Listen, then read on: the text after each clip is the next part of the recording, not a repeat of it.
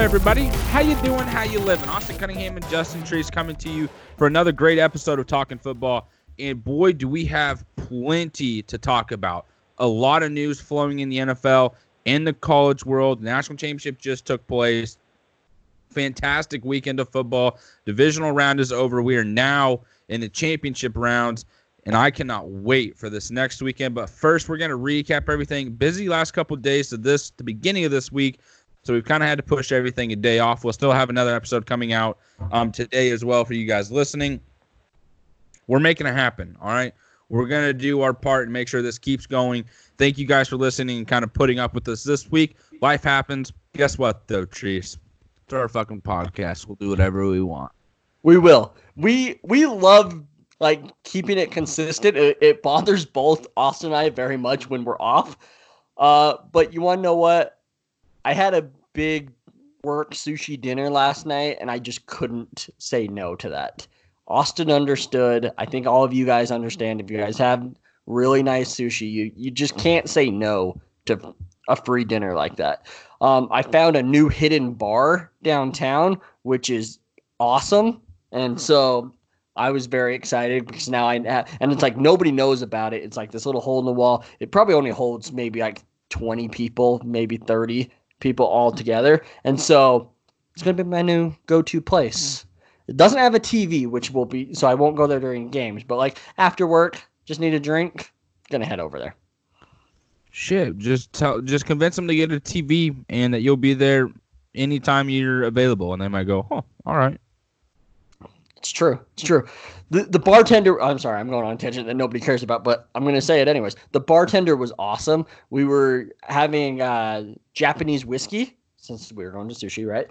And she could tell us everything about these place uh, these bottles, and it was awesome. We were having like ninety dollar bottles of whiskey. Obviously not the whole bottle, but like we are just having drinks, and dude, it was fantastic. Really good, huh? Yep. So it's Japanese whiskey. Yep. It's not the it's not your typical uh, Tennessee honey whiskey that you like. Whoa, whoa, whoa! Hey, hold up there now. Pull it back, doucher. Uh, I've actually changed it up a little bit. Changed it up a little bit. Excuse me for calling you a doucher. That was inappropriate. But uh, I've stepped it up a notch. I've gotten away from the Tennessee honey. I've started to realize that's a little too sweet. Kind of starting to upset the belly a little bit. It's too sweet now. I need yep. some stronger shit. Moved up to Knob Creek. You give me a knob and coke. Hey, uh, a couple weekends ago I went out and I had those all night long. And I went to bed. I woke up and I'm gonna tell you something that might blow your minds. I didn't have a hangover. I had a tad bit of a headache, but I did not have a hangover. I don't know how, and I don't know why, but I drank then from about noon that day for lunch Went about midway through the day, kind of did some stuff, hung out, met some people. Cool, great Saturday, you know. Go back out Saturday night, and I'm still drinking them, and I'm not even like fucked. I'm just feeling good. I'm just coasting. It was awesome. Knob and Coke, man. Dude, and it tastes so good. It's so smooth. It is. I love Knob Creek. I mean, let's do that. We'll, Mobile. We'll go to the bar. We'll say, hey, two Knob and Cokes. One of them hold the Coke and we'll be good to go. okay. So when you called me on the Utah Texas game, you had us do a shot, and my girlfriend yes. Lauren was with me at the time. We take the shot, and Lauren's like, "Ooh, let's just take a shot of Knob Creek since we just got it." What Opens up the bottle, dude. The first shot to start it, not not not to. Oh my god, I can't even talk right now. That's how bad it was. It was not off to a good start. Okay, it did not start well at all. From my experience with Knob Creek, I was like, this shot is awful. Mix it with some Coke, turn makes it all better, baby. My wife's gonna listen to this. So fun story here.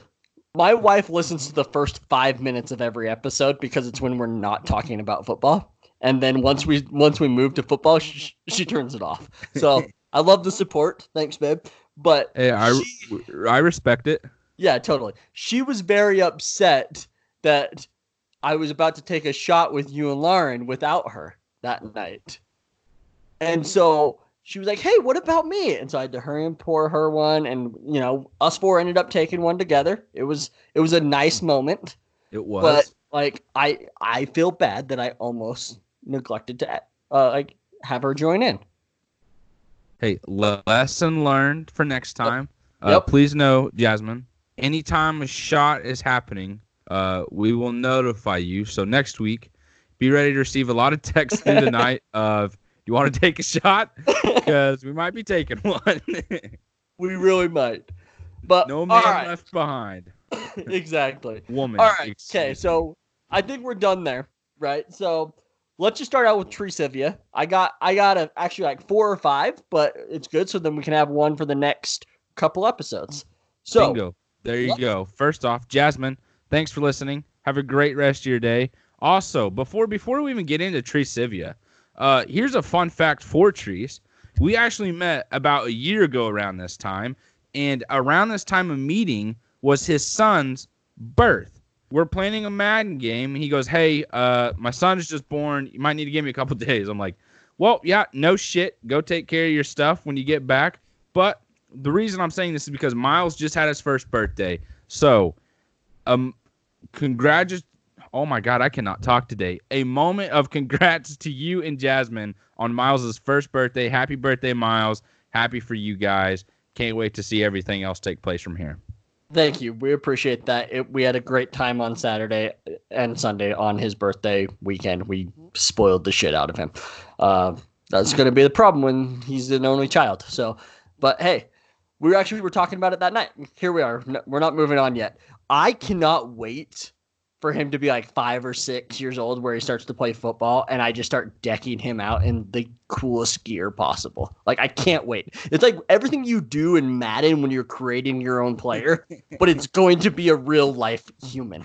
And I Create my own son. yeah, yeah, exactly. I, I can't wait. So, anyways, super excited about that. I'm sure every person that's listening that has a son is probably feels the exact same way. So, anyways, all right, let's talk about some Tricivia. We're going to talk about completion percentage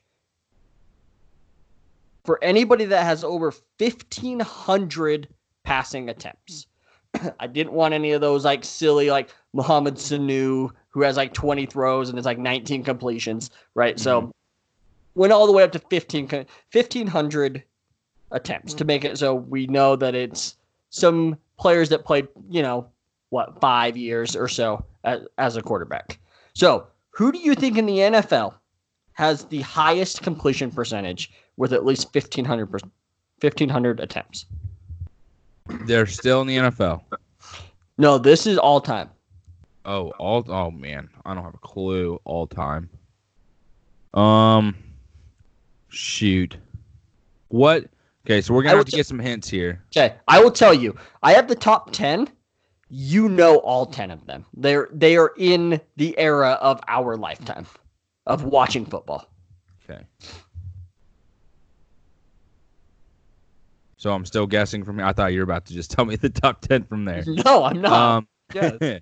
okay. And are some of them are still in the league? Then, of course, correct. yes, yes. Okay. So Aaron Rodgers, He is number ten overall. Tom Brady, Tom Brady's not in the top ten.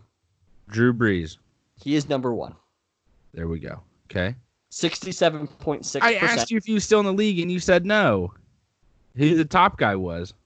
You said, "Are they?" And I said, "I don't know. I don't remember the exact question." But okay, I was gonna say, So- man, I, I was gonna be the guy I probably would have guessed. Okay. Um, so, so 67.6%, number one all time Drew Brees. You guessed Aaron Rodgers, who's 64.6% at 10. So in those 3%, that is where two through nine live. Okay, so Joe Montana, Not on the list. Steve Young. Not on the list. Oh man, Remember, in an Dan era Marino. in an era of you watching football. Oh shoot. Okay, that shortens it some. Yeah. Um. Okay. So great quarterbacks in my time of watching. Um. Michael Vick's probably not going to be on there. Um, Trent Green would Trent Green be on there? he is not. There's a fair amount that are still in the league. Actually, like 80% of these are still in the league. so Kurt Warner's not going to be on there. Kurt Warner is there actually at number five. Really? Okay. Yep. I'm trying to think of guys that either had like a fantastic career or did just well enough that no one really talks about as much anymore. That Um, that defines number three to a T. I love that you just said that. Like the third place guy. Is it Jake Delhomme? I don't know why that name just keeps popping in my mind. It's not. That's a really good guess though. I'll give you one more guess and then I'll start name, naming people off. Tell me what division he played in. The number three overall guy. Yeah. Uh, AFC East. Jeez. Chad Pennington? Yep. Wow. Sixty-six point one percent. Wow. Okay, so I'm going to read it from 10 to 1. 10, Aaron Rodgers. 9, Philip Rivers by 0.1%. 8, Tony Romo.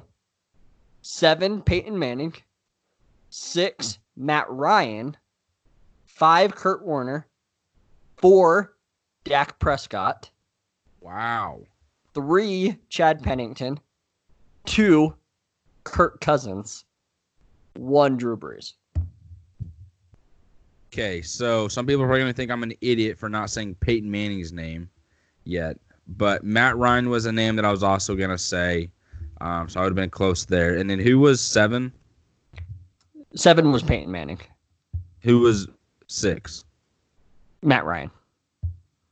Okay. Then I was, there was So one more name you listed that I was going to say, but I didn't. Tony Romo. That's a surprise. Tony Romo and Dak Prescott are surprising to hear. Honestly, I don't know what it is with Dak, but like every time we do these tree civias, I hear his stats and how well he's played. Yeah. And every time I'm just kind of like, man, he really does deserve that big contract, doesn't he? He does. Uh, I I honestly was surprised by Philip Rivers. That's that's the At name. nine. That was going to be I- another name that I said, and very surprising, especially with the amount of interceptions that he's thrown. Right, that's my thing. Like I'm like I kind of assumed he would be in that like 62 to 63 percent, and he's at 64 and a, just over 64 and a half. Like, and him being above Aaron Rodgers is kind of surprising. I do know Aaron Rodgers usually leads the league in like throwaways and stuff like that, but we all know how little interceptions that Rodgers throws. You'd think that that would like just equal out with his throwaways as well. So pretty much it's Aaron Rodgers throws it away, smart decision. Philip Rivers goes, "Fuck, if it's gonna be incomplete, might as well be an interception." yep, basically. That's exactly it. His incompletions are not dropped balls or bad throws. They're they're caught. Maybe not by his team. Yeah, exactly. I love it. All right, there's True Civia this week. Let's move on to Around the Laces. And Yes, sir. We will name off a lot of things that's happened over the last week. We will kind of do this in a little bit of a rapid fire uh, format because we want to talk about the games. So, number one, national championship. It was on Monday. LSU, congratulations, undefeated season. One of the best college teams we've all probably seen. I would say probably a top. I mean, safe as five. I'd say probably top three best team we've ever seen. Like for like what they actually did, I thought that was super impressive. Um, my initial thoughts on the game is just how good LSU is, how many weapons that they had, how many weapons Clemson has, and just I mean, you're talking like 20 prospects at least from these two teams combined, like in this year's draft. Absolutely, absolutely. Um, and before we kind of get into anything, Joe Burrow, phenomenal season. LSU, great talent, like you said, Treese. Clemson, great talent as well. Um, first time we've seen Trevor Lawrence not have one of those spectacular moments. You know, this is the the first time we've seen him kind of be humanized within a big moment of a big game. I feel like next year is going to be his complete redemption tour. That's something I tweeted that night. This game also took forever. It literally took so fucking long. Before we get rolling into anything else on the game, someone came out with some type of segment today on his show. Pretty well renowned, known radio host, Colin Cowherd, and put Joe Burrow in the NFL today and said he would ne- he will never be a top 10 quarterback and listed nearly every quarterback in the NFL over him. Wow. I'm telling you right now, Joe Burrow, watching him play, what he does, the talent around him, and who he's played this season will completely translate to the next level. Oh yeah. Excuse me. I know a lot of people ask, well, how did he just come onto the scene all of a sudden? You have to remember this kid sat at Ohio State, comes to LSU, kind of has to get into the groove of playing college football. You know what I mean? Like he's got to catch up to the speed of the game. And once he did that, everything was clicking. And once it clicked, it was game over for everybody else. Their schedule this year, they beat several top 10 teams. What he did game in and game out will translate to the NFL. The talent that he had around him, all pretty much NFL premier talent, right? So you can see, well, hey, this is what he does with NFL talent. Will he do this at the NFL? Yeah, because every person in the NFL was one of the best players on their college team. You know what I mean? Everything is going to translate so smoothly. Everything he does within the pocket, he escapes tackles. He stays in the pocket. His pocket presence and movement. And while amidst doing all of that, his eyes are downfield so he can still make a big play. And it's not necessarily a big play. It's a play that turns into a big one because he's avoided defenders and it kept his eyes down the field and made a good throw.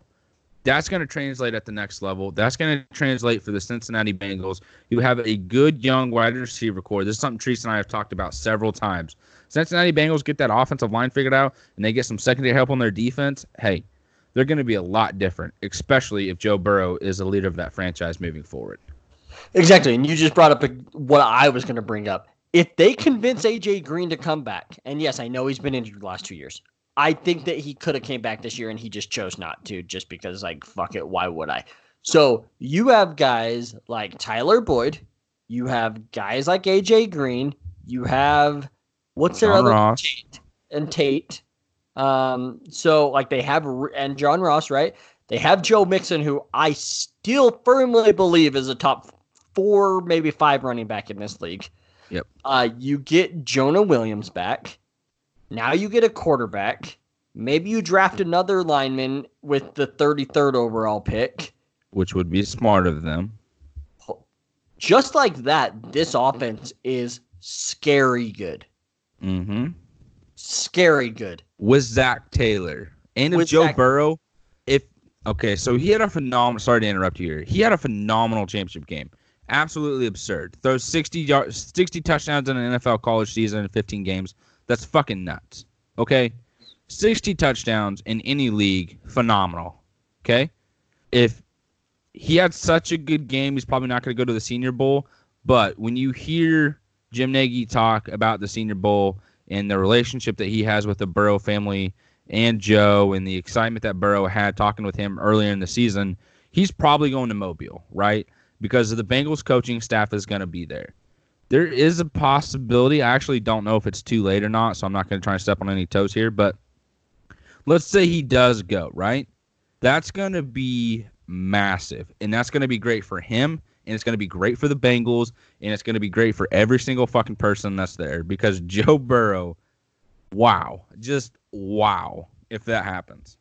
Dude, being able to watch Joe Burrow and Justin Herbert like in the same area would just be I would be so happy.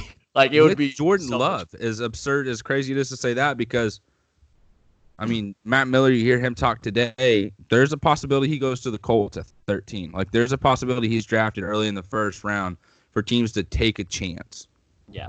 I watch him weekly, so that one wouldn't get me as much. so but yeah, I get what you're saying though. So overall, that game was awesome. It's hilarious that in my eyes, I mean Justin Jefferson had an amazing just season and everything, but like in my eyes, the two best wide receivers aren't draft eligible in that game. And with Chase and uh Stingley. Ross. Ross. Oh. No, Stingley's cornerback. So um yeah, I was just talking about wide receiver, sorry. Gotcha. Uh, On page yeah. with you again. So, um, I mean, those two teams are going to.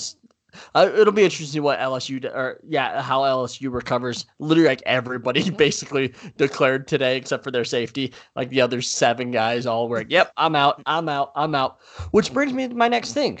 Do they? Do some of them do that because um OBJ's a fucking moron? this is a tough situation. I loved the moment. I loved seeing it. I thought it was so cool. I thought it was a great way for alumni to represent the young guys doing something that hasn't been done in a while for them. Great for LSU, that fan base. I mean, it's an awesome fucking video. Like watching Odell Beckham Jr. count hundred dollar bills, fold it in half, and then like like dab him up for a high five right there in the middle of the fucking field with all these cameras. Dude doesn't give a shit. I don't fucking care what happens. LSU shouldn't care what happens. Like, take the money. All right, you don't want it. Here's a scholarship. Thank you. That's a scholarship from Odell Beckham Jr. Call it that and move on with it.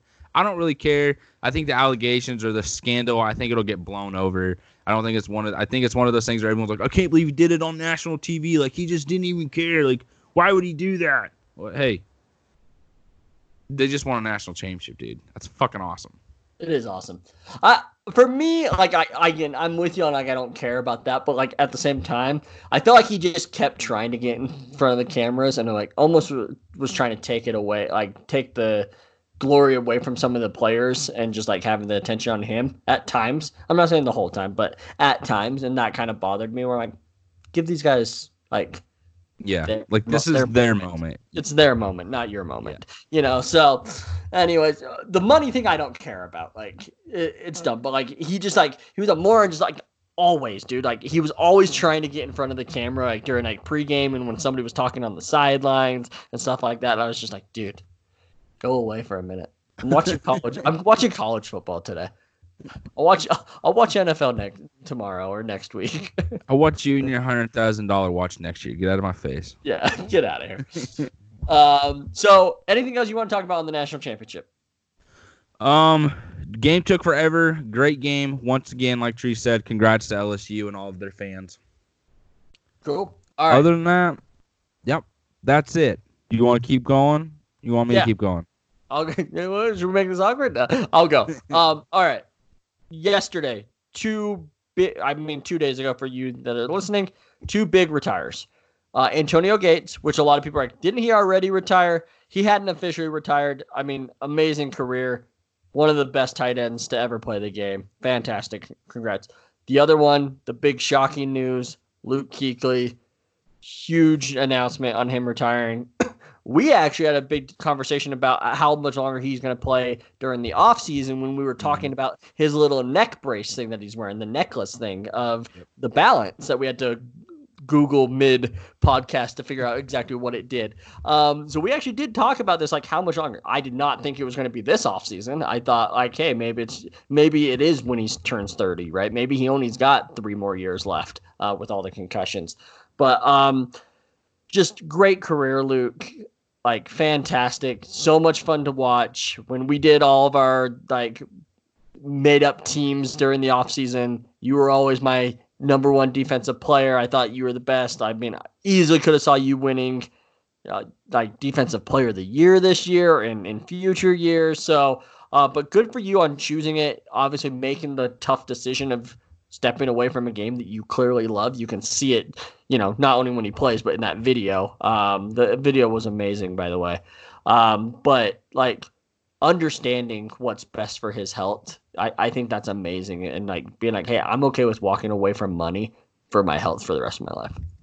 Exactly. I mean, you nailed everything right there. It was a it was an awesome tribute to a guy who did everything the right way. A phenomenal player, a phenomenal linebacker. I really do want to ask everyone else though, like, where do you rank him on your all-time linebackers list? Like, where is he on that ranking for you? So you guys listening, go ahead and tweet us out. I think we'll probably just put a post out as well. Um, but other than that, Chase, I'm sure you have a couple guys or at least some type of a ranking there. Well, here's my question to you: Who would you rank, Luke Kuechly or Patrick Willis? Oh man, that's Who's tough. Uh, I would probably say Kuechly just because like I watched him so much more, and by the time Patrick Willis retired, I was just kind of like, damn, that was a fast career. You know what I mean? Like I never watched many 49ers games or really got to see the impact that he had like I did with Kuechly.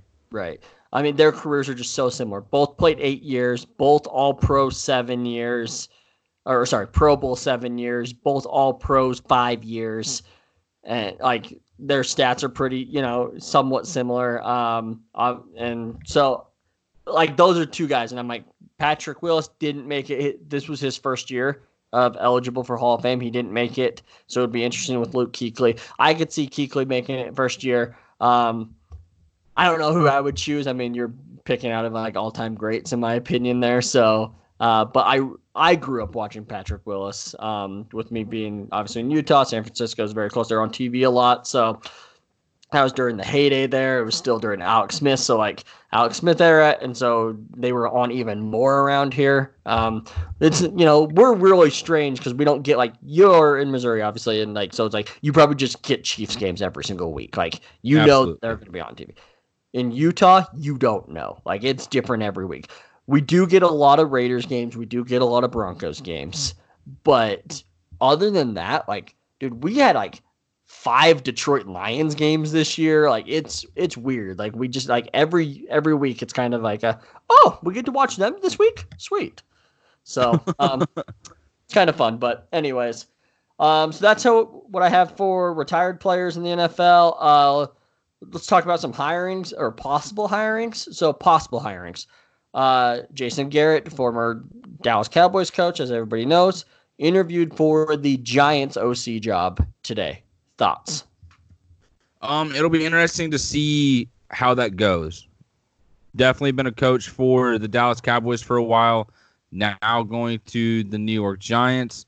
Um, if you just randomly heard that, that's my cat running in my bedroom. Just scared the shit out of me. Don't know if it did you or not. Uh, but uh, it'll be interesting to see what he can do there. Kind of a similar situation with what he had with the Cowboys, right? Not not very big receivers this last year, anyways. Aside from Amari Cooper, you got a stellar running back, an offensive line that needs to be rebuilt, a quarterback who you can develop into the future. It just seems kind of as the same starting point and when he took where he was in Dallas, and then kind of where it eventually ended up with. This seems like a lot of similarities there in New York for him. Yeah, agreed. Uh, it'll be interesting to see him calling plays again since he hasn't called plays in so many years now. So, um, I, I like it though. I, I think it's worth the interview, see where he is mentally and all that. So I think that's great. Um, another one, Hines Ward, uh, rumored to get an interview for the Eagles wide receiver coach. I'm all for former wide receivers becoming wide receiver coaches. Uh, maybe it's just because, like in Jacksonville, they have um, McCardell, Keenan McCardell, and uh, he, I think he's done a lot of really great things with Dede Westbrook and with DJ Chark. So I'm all for that. And so, and obviously Hines Ward is one of the toughest dudes, and I mean you got to be tough in Philadelphia, right? So uh, I, I think it would be awesome and very interesting to see. It very much would be, especially with that offense. Like maybe he can teach them how to catch or something or maybe he has an eye for some talent when it comes to scouting guys. You know, he can watch some tape and go, "Hey, I would like to work with this guy over this one." You know what I mean? I like his personality here over others. Like he's gonna know that as a Hall of Fame wide receiver when it comes time to coaching and you know producing talent at that position. So I think that'd be a great fit for them in the Eagles. Uh, some more head coaching hires. Kevin Stefanski. Did I didn't just botch that? Did I? Nope, you did great. Oh my God, look at me go. That's improvement, everyone. Yes. That's that's fucking improvement. Uh, gets the job for the Cleveland Browns. Kind of a shock, kind of not. Some people predicted it. I think it was Kevin Williams that tweeted me. He's like, "Hey, you know, I kind of called this. I thought it was a good fit there." I'm not gonna lie to you, Kevin. I don't know who the fuck he was. I don't really care who he is. I just don't see it working out. Like you're gonna have a no namer go to maybe that does work out. Maybe you have a no namer going to Cleveland with a team full of names and attitudes and egos, and maybe it finds a way to work out. Who knows, though? If it does, good for the Browns, good for Kevin, good for everything else going on in Cleveland. But Haslam's going to be an issue no matter what. And then Joe Brady, the passing game coordinator for the LSU Tigers, also going to the NFL. I believe he took a job with the Redskins, if I'm correct. Ron Rivera brought him in and he is now working for the Washington Redskins. Am I correct there, Treese? Who who are you talking about here? Joe Brady. No, he's the OC for the Panthers. Panthers. Oh my God, excuse me. Yes. Wow. Shit. Yeah. Look at me. Just total Yeah. libel right there. Sorry, Yeah. I should I should have put that. Yeah, I mean you're thinking, yeah, Rivera Panthers. I, I see the confusion. I also probably should have put the Panthers on that on the rundown. My fault. Um, but yeah, I love the Joe Brady thing. Thirty years old, super exciting move for them. Uh, Panthers are really starting to like create this like awesome coaching staff. Uh, for Stefanski, I think it's a good hire. I, kn- I know a lot of people are like, yeah, but is it only because Gary Kubiak was there and kind of like helping him with a lot of things? That might be the case, but at some point you got to let these guys kind of like go on their own and see if they can do it. Um, and I think that like this offense with the Browns is going to be very similar to what the Vikings have. I mean, you have the running backs that are so similar, so similar, and then in Chubb and in Cook, and then you you have two wide receivers. I mean, OBJ and Diggs. I mean, great route runners, freak athletes there. And then you have, you know, a Jarvis Landry and an Adam Thielen. I think Adam Thielen's better on like deep routes and stuff like that, but like both of them like know how to like make great like body control type catches and all that stuff. So I'm just like they're the same. If they can find a way to get uh Njoku happy, right? Like Njoku for an Irv Smith or Kyle Rudolph. I mean, dude, it's it plays out like this should work out offensively. Obviously, the game is two sided. Defensively, he's gonna have to get a good DC and really like scheme up plays and be able to get more talent on that defensive side. Yeah, absolutely. Uh, any comments on Joe Brady after he's saving my ass there? no, just that I I love it. I love that he's only 30 years old too. I think that's just fucking awesome. Yeah. The dude looks super young. Like I saw him in the booth watching that stream, and I was like, this dude's not 30. He's like 26. Yeah. But hey, good spot, good for him, happy for him, honestly. Uh, Pat Shurmur, another offensive coordinator, former coach of the New York Giants, is getting the OC job for the Broncos. Good for him and Drew Lock. I think that's going to be good if things can line out and they can get that consistency. If not, it's going to be very distracting uh, for Drew Lock to start his career because the Broncos have had several offensive coordinators um, throughout the last five years or so. That's just something they haven't been as consistent with. Uh, so if they can figure that out, it'll be good for them and Shurmur moving forward. Absolutely. Uh, next one, John DeFilippo, Jags OC, mutually parted ways, and uh, a little disappointing. I thought he did a pretty good job. I thought that he did a good job with what he had. So, um, I'm not all for this move, but I kind of get it at the same time. Like if you just don't feel like it was that like it was a good fit, like I get that. Uh, I'm actually more just disappointed that they haven't fired their DC at this point. Like you need to like fucking blow this up. Like it, Barone, like you got to stay. Like you can't just keep everybody. But no, we're good. We're good. Like clearly it's not good. Clearly you're in the top 10 again for the second straight year. So, um, and third time in four years. Like you're not. So you got to you to switch stuff up. And the defense just like couldn't stop the run this year. And I get it. Like Marcell Dareus was out, Myles Jack was out for a lot of the year. I get all that. But at the same time, like the DC literally didn't change anything up. Just same plays over and over.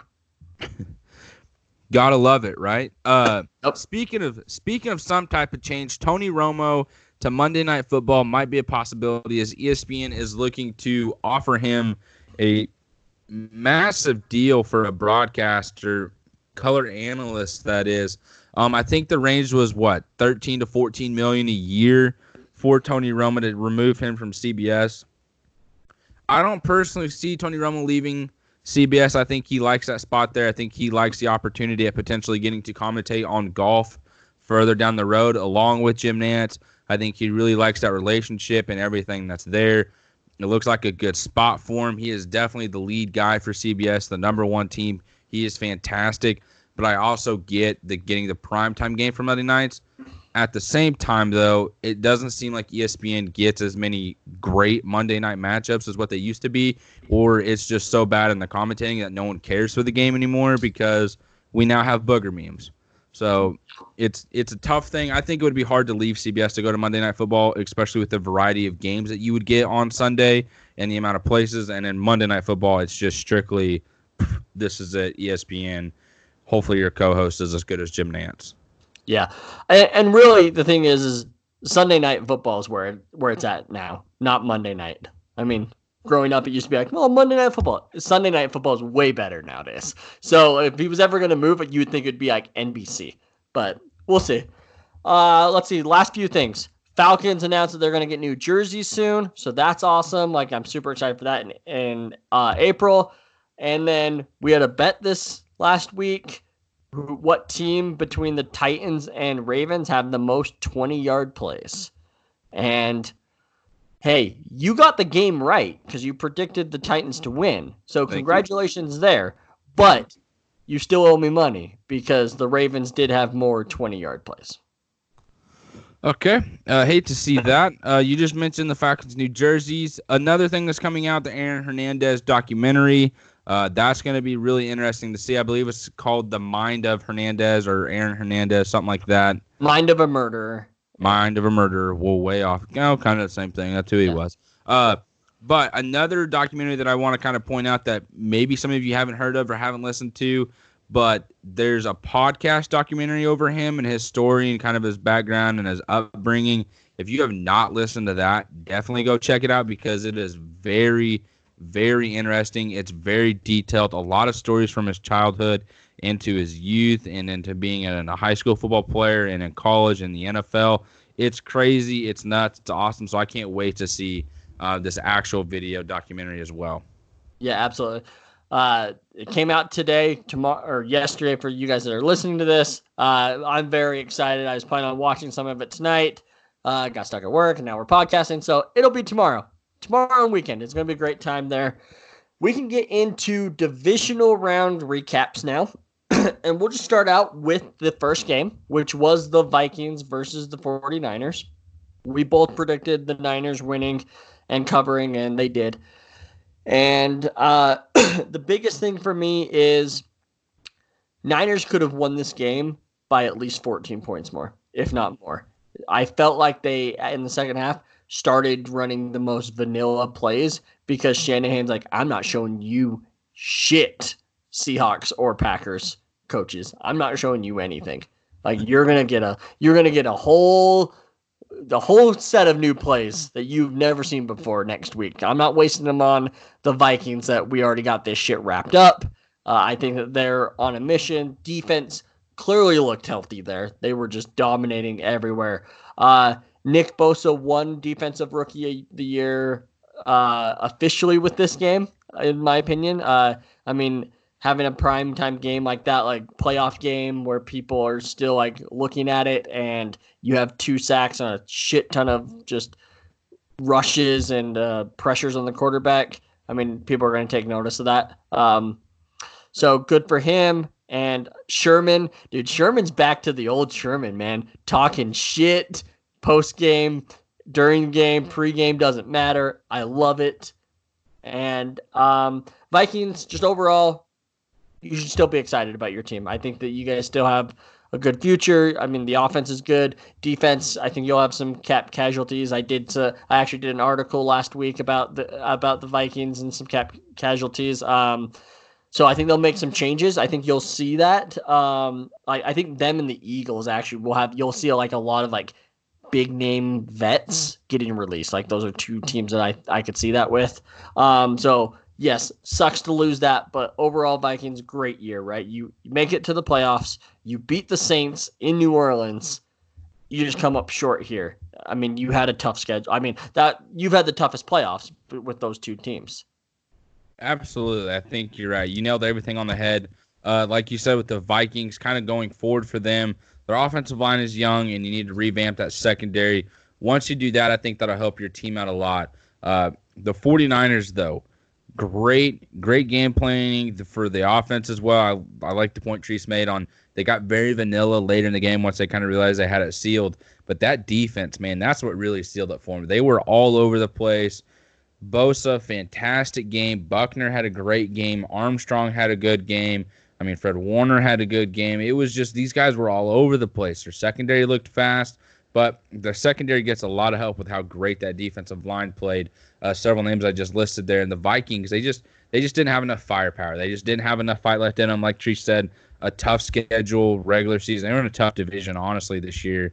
Um, and then you go and beat the Saints. You can kind of look at that as their Super Bowl coming away with a win there, and then you fall short to the Niners. The Niners are on their own mission.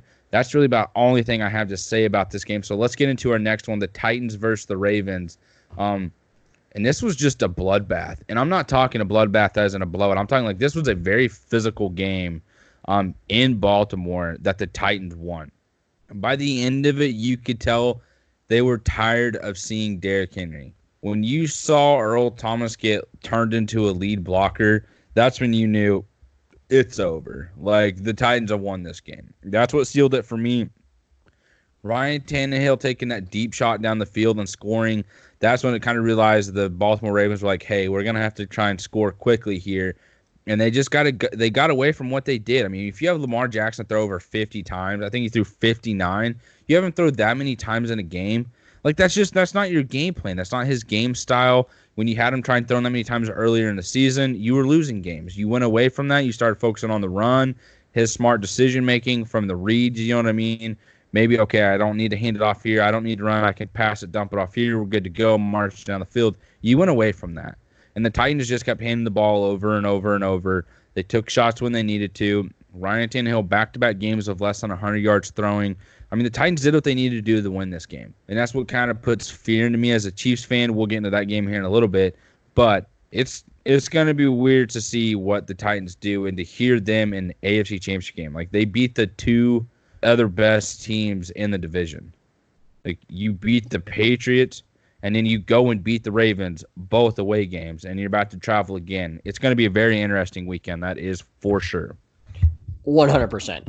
Uh, I I mean, you're right. It was a bloodbath, and this game was very entertaining to watch. A lot of people are like, "Oh yeah, Ravens suck. Lamar Jackson's not what he is." Blah blah blah blah blah. I mean, Lamar Jackson still had 500 total or 500 total yards. Like I mean, like yes, he he made some bad reads bad decisions on a couple. I mean, the first pick wasn't his fault. Honestly, it was a high pass to Mark mm-hmm. Andrews, but honestly, I thought it should have been caught.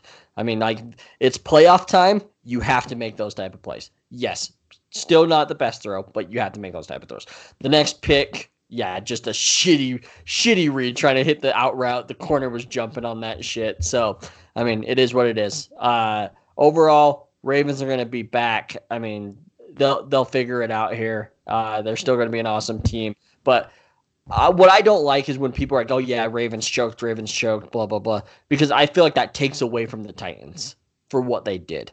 Titans won this game, is what the way I see it. They went in there, they bullied them, and they did whatever they wanted to offensively especially obviously defensively early the first half they you know they did what they wanted in this in the first half. Second half i felt like the ravens started getting going a little bit but um good for the titans. I mean it's hilarious that they're in the fucking afc championship game after all the shit i've talked all year. Uh, it, it's hilarious to me. Um but i'm like in in the end though i i'm actually happy that there is an afc south team in the conference championship. I think that that speaks volumes to the to the division and all that, um, and just shows how crazy the NFL is. Like the Jags are really a bad team, and they whooped the shit out of the Titans.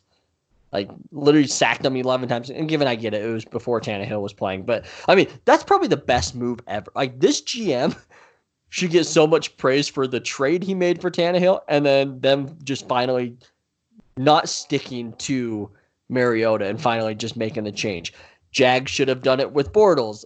Uh, Bears should be doing that with Trubisky right now. It's like maybe you should take notes of like, hey, you give up on guys like just because they're first round picks and top five picks doesn't mean you have to like stick with these guys for that long. I understand that you having to stick with guys for one or two years, but like after two years, you kind of know what people are. I mean, very much so. You got a lot of things that we can transition off of. But like if you're the Chicago Bears and you see Cincinnati's probably going to get Joe Burrow, go trade for Andy Dalton. Like uh, you got to have at least some type of draft capital that the Bengals will be interested in. I mean, fuck something, right? So that's an interesting topic there. But speaking of the AFC South and how crazy the NFL is, we almost had an AFC South AFC Championship battle because yes. the Texans came out and just shocked everybody in Arrowhead. Everyone watching that game was stunned. I was almost in tears. I was pissed. I was like, we can't beat the AFC South. We're here in the playoffs and we just can't fucking do it. And the next thing I know, everything flipped. Everything changed. Just absolute chaos, just fantasticness. Mecole Hardman running that ball, getting the momentum back to the Chiefs. The Chiefs score two plays later with Damien Williams and that quick pass we saw happen against the Chargers. He hits Williams in the back because he doesn't turn around. They run it again this week. Boom, score a touchdown. Um, just fantastic plays. Patrick Mahomes making crazy throws. Travis Kelce making up for an early drop that kind of killed the drive. Comes back, gets three touchdowns. This defense stepping up. Like, dude, this next game is going to be exciting for the Chiefs and the Titans. I can't wait for tomorrow to get that show out because it's going to be fun. Uh, let me tell you about that. Uh, but the Chiefs, dude, just what a game. And then the Texans and Bill O'Brien, you have to kind of question like, he got rid of all of our draft capital. We have money to designate it to pretty much a couple players. We don't have much to look forward to. Like, we need help. Like maybe the trades kind of paid off. We we get blown out by 20 after being up 24. Like what are we doing? Like if you're a Texans fan, you have to be kind of confused and pissed. You hear Deshaun Watson go, "Do you know what? I like Bill O'Brien. He's good in my book. If I'm here at quarterback, I'm fine with him being my head coach." Yeah, he's also the first coach you've had in the NFL. You're probably not looking at him going like, "Oh, this guy sucks." Because you go from college where you don't know as much information. You know, hey, this guy's going to be open here. Just make sure the ball is there and he catches it. You do that well enough, you get to go to the next level where they explain everything in detail and tell you why the timing is here. They help you read defenses. You get more of an understanding of the game of football at the NFL than you do in college. So he's probably hearing Bill O'Brien and all this basic information and is loving it and translating it well to everyone else that listens, and the media loves it as well. But man, I think you could do better as a head coach. I remember saying that in the offseason. If there's any coaches on the hot seat, I think it's Bill O'Brien. And I remember you kind of shutting that down because, hey, people in Houston love him. At some point, you have to stop loving the guy that doesn't have a boss, got rid of all your draft capital, and you're up 24 to 0 and you lose by 20. Like, that's not a good look as a head coach. I'm sorry for Texans fans when you see the Chiefs in the playoffs, it doesn't go so well. Uh, I kind of know about it as a Chiefs fan, but things look to go pretty well right here, and I cannot wait for fucking Sunday. The Lamar Hunt Trophy is hopefully coming home. Let's roll, baby. I mean, do you want to talk more about the this game a little bit? This this whole second quarter just going all at it. I mean, I I know you mentioned some plays, but I don't want to cut you off here. Do you want to talk more about this? It was just absurd. Like it was crazy to see it. It yeah. was crazy to try and hold an optimistic view so I wasn't getting negative and upset. And then tweeting, hey, we've seen the Chiefs score 21 points in the quarter before. Why can't they do it again? And someone tweets because they can't catch the ball. Hey, boy, they fucking figured it out. And then from there, the defense, the fucking defense, dude, so much better. They're so fast. They're so fucking physical. Like the they had a couple plays the Texans did, but after that, man, the Chiefs just did what they do. Like I, I love it, and I'm having a hard time trying to remember everything because I have so much that I want to say. But it was, it's great. The, this Chiefs team is different than any team we've seen, and they are clearly the best team in the NFL right now. I mean, realistically, I would put them up against anyone. And some people are gonna say, "Duh, they're in the Final Four. But I'm fucking serious. You line anyone else up, I am taking the Chiefs. I mean, yeah, that's fair. But I also think that I mean like the four hottest teams are the ones remaining, and I think I think it's going to be a bloodbath. These hmm. final three games, the conference championships and the Super Bowl, are going to be bloodbaths. Hmm. They yeah. all are. Like you have three just run heavy teams. We're gonna just fucking run it down your throat, and then you have Patrick Mahomes and the Chiefs, the one outlier. But like we're gonna score fucking 24 points in a quarter and you're not going to be able to run the ball on us, that type shit, right? Like it's going to be insane. I mean, I cannot wait. I know I know you can't wait, but I can't wait for Sunday. I think both games are going to be awesome. I know the Packers got blown out by the Niners earlier in the year. I don't think that's the case again. I mean, Definitely I just think not. it's going to be a different different thing. I still actually I'm not going to talk about that. But I am like super excited. I think I'm more excited for the AFC game because can the Chiefs slow down Henry? Right? Like at this point, you have to be like the answer is most likely no, but it's but but this offense can at least go toe to toe with him. I think that's I think that's the most realistic answer is no, you can't you can't stop Henry, but we have a team that can outscore him, even if we can't stop him. Yeah, I mean that's a good point. I I'm gonna say that they do just enough on the defensive side of the ball. Their defense is smart and they're physical and they have size along the defensive line. Yes, I understand the Ravens are bigger within that, but the Chiefs have speed on both sides of the ball and they're so smart. Like what Spagnuolo has done to this defense is phenomenal. And this isn't a knock on the Ravens, but you could tell by the end of the game the Ravens were like, dude, we're tired of hitting this guy. I think the Chiefs defensive players are smart but stupid enough to go, I'm gonna go fucking hit him again. Like Honey Badger don't care. That mindset is for that entire defense right now. Like it's yeah. gonna be awesome. I was watching this last game against the Texans. They're not much of a run heavy team, but Carlos Hyde ran all over them in the earlier matchup this defense was able to stop that run and hold it to minimal like minimal yardage. Like yeah, they had a couple like 10, 11 yard carries, but there wasn't any breakaway plays. And that's because these guys they see the holes and they fill it. They're not getting juked out. They're not getting ran over and they swarm to the ball. Like they all have an idea where it's going and they go there and they fill it in. Seeing that with the Texans, I know we usually say this podcast for today, uh, what would come out for a preview aspect of it, but I'm being serious. Like I think they find a way to stop it, and then they can find a way to score just as fast on offense. The the Titans, they're either going to say, "Hey, we're going to keep taking clock, and hopefully we go score on these long drives to kind of just keep battling here, and we'll take it to the end." But they've also had a long season. They've also traveled the last two games in the playoffs. These games are so much more physical. They're so much more mentally draining. You know what I mean? You go to New England, you play there, then you go to Baltimore and play there, and now you got to travel one more time to Kansas City and play in a game that's going to be cold. Like there's an ice storm on Friday here. And you're going to play two days following that. Things might just be defrosting a little bit, but it's still going to be cold and hard. And if you run the ball with Henry, Henry's probably beat up a little bit more. Over 30 carries the last couple games in here. He's been the workhorse for this team.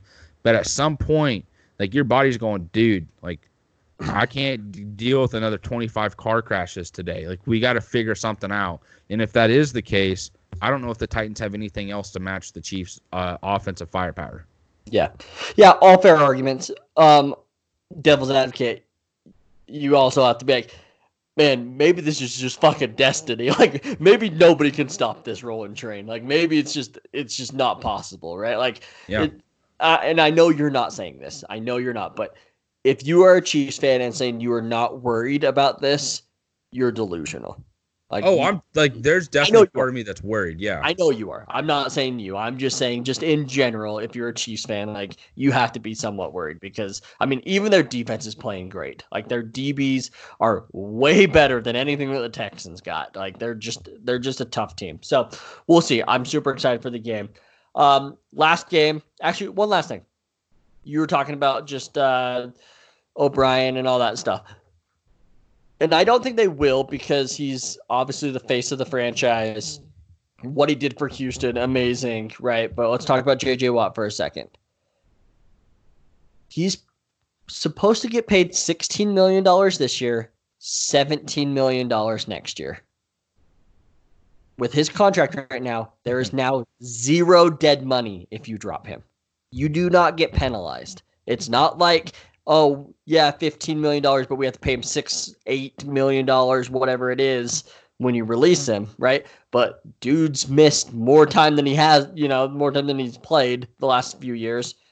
You have to start wondering, like, if you need some cap space, what happens with JJ Watt. Going to Wow. be 31, 32 years old. I mean, again, I don't think it happens this year. I think it's a next year type thing. I think that they stick with him one more year and then maybe. I don't know. But I'm just saying, like, if you if if they're in cap trouble and they need the room, it's a move that could be made. That's nuts. Yeah. That's knucking futs. Yeah. I mean, it is what it is. I'm, I just wanted to put it out there. Like the numbers add up. Like the numbers for Oh, that's staggering. how much he- you know for the productivity that he's had the last few years. Like it's like an easy cut. But also, I also understand how much he means to that Yeah. city, It's also JJ Watt. and it's also JJ Watt. So I get it. I get it. Um, okay, last game. Uh, Seahawks versus Packers. Very exciting game. Uh, not gonna lie, third quarter came around. Seahawks scored, stopped them, scored again, and just like how we do with Tom Brady a lot, I said we've seen this before. Uh, yeah, Russell Wilson's magic of uh, late third quarter, fourth quarter uh, comeback is here, and it's back. And watch this happen.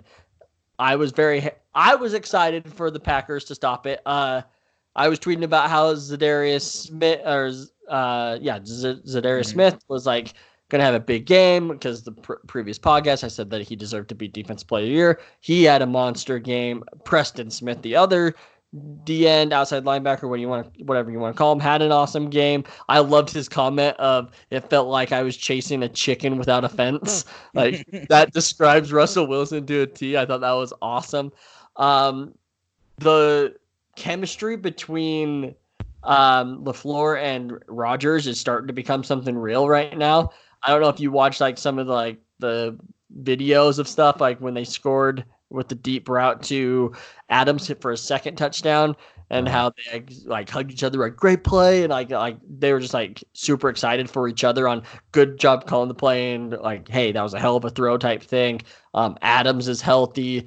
Aaron Jones is just a beast. Uh, all of a sudden, what Jimmy Graham is becoming something again. no That's- shit. Weird to see, but like good for him. Uh, and again, I think that's why I'm saying that this game isn't going to be. I don't think it's going to be a complete blowout like it was earlier in the year. Uh, I just think that the Packers are playing very good football right now.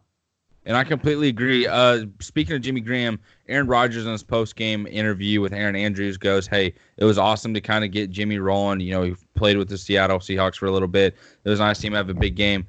But watching this, like you said, you were kind of expecting Russell Wilson to make that late that late game comeback and kind of send with the NFC Championship game, and that would have been awesome and exciting. But that just goes to show the difference of what this Green Bay Packers team is, and the difference in this defense as well.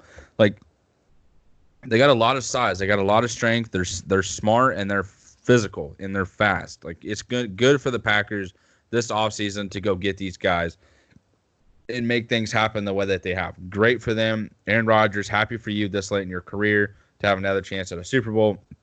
But the Seahawks, I feel bad for Russell Wilson. Like that dude, it just he's doing everything. You have to know by the end of the game, he's just he's got at some point being like, dear God, like help, like Yeah. give me someone else to help. Give me another like two, like half a second to make a read, please, please help. He's just not getting it. The Packers, though, the great game plan. They did just enough to win. They were able to stop him, found a way to get Wilson uncomfortable in a situation, makes a bad decision. Packers win the game. Not a bad decision, interception. But hate to see it for the Seahawks. Good season. Um, a season that a lot of people counted out. Like they didn't think the Seahawks were going to have a very good year. You lose Baldwin, he retires. You draft DK Metcalf. This dude can't run routes. We don't know what's going on. Then you lose both your running backs at the end of the regular season. Your offensive line isn't the best. Your defense is developing through the year. Like, hey, some excitement for the Seattle Seahawks moving forward. Like they have a possibility to kind of repeat or make the NFC Championship next year because the running backs are coming back and they they really had that running game rolling. And losing him, bringing Marshawn off the couch, like that's tough. So it's going to be exciting to see what the Seahawks can do next year as well. 100% agree there. All right.